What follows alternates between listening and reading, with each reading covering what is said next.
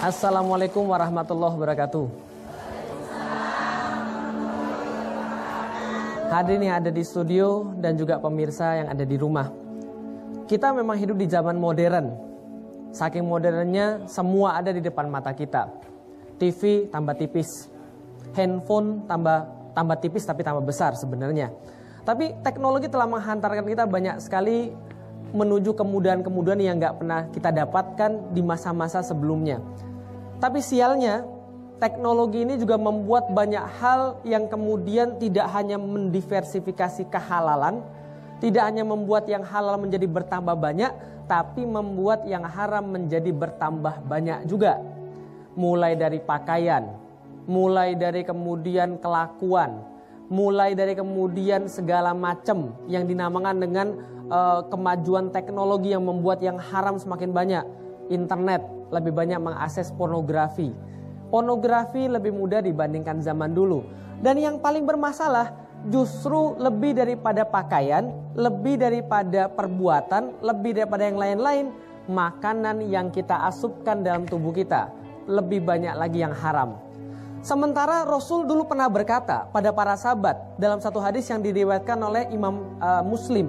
Beliau berkata Rasulullah, ada seseorang dia kemudian kumal bajunya, kemudian kusut rambutnya, berjalan dengan terseok-seok di atas padang pasir. Kemudian dia menengadahkan tangannya pada Allah. Dia berkata, Ya Rob, Ya Rob, wahai Tuhanku, wahai Tuhanku. Dan dia punya permintaan yang sangat banyak pada Allah. Ya Allah, Ya Allah, Ya Allah. Tapi Rasul mengatakan, bagaimana mungkin doanya akan diterima? Makanannya haram, pakaiannya haram, bagaimana mungkin Allah akan mengabulkan doa dia? Doa tidak diterima karena barang-barang yang haram, karena makanan-makanan yang haram. Dalam kesempatan lain, Rasul mengatakan kepada kita, seseorang sholat, dia beli baju seharga 10 dirham. Satu dirhamnya saja dari barang yang haram, maka sholatnya tidak akan diterima oleh Allah selama dia masih mengenakan baju yang dari satu dirham yang haram padahal harganya 10. Bayangkan, satu di antara sepuluh yang haram Allah tidak mau terima. Karena Allah hanya menerima yang baik, Allah hanya menerima yang sempurna. Apalagi lihat hidup kita, pakaian kita, sudahkah halal? Sepatu kita, sudahkah halal? Kosmetik kita, sudahkah halal? Makanan-makanan kita, sudahkah halal? Bila kita tidak banyak perhatiin, wajar aja anak susah nurut.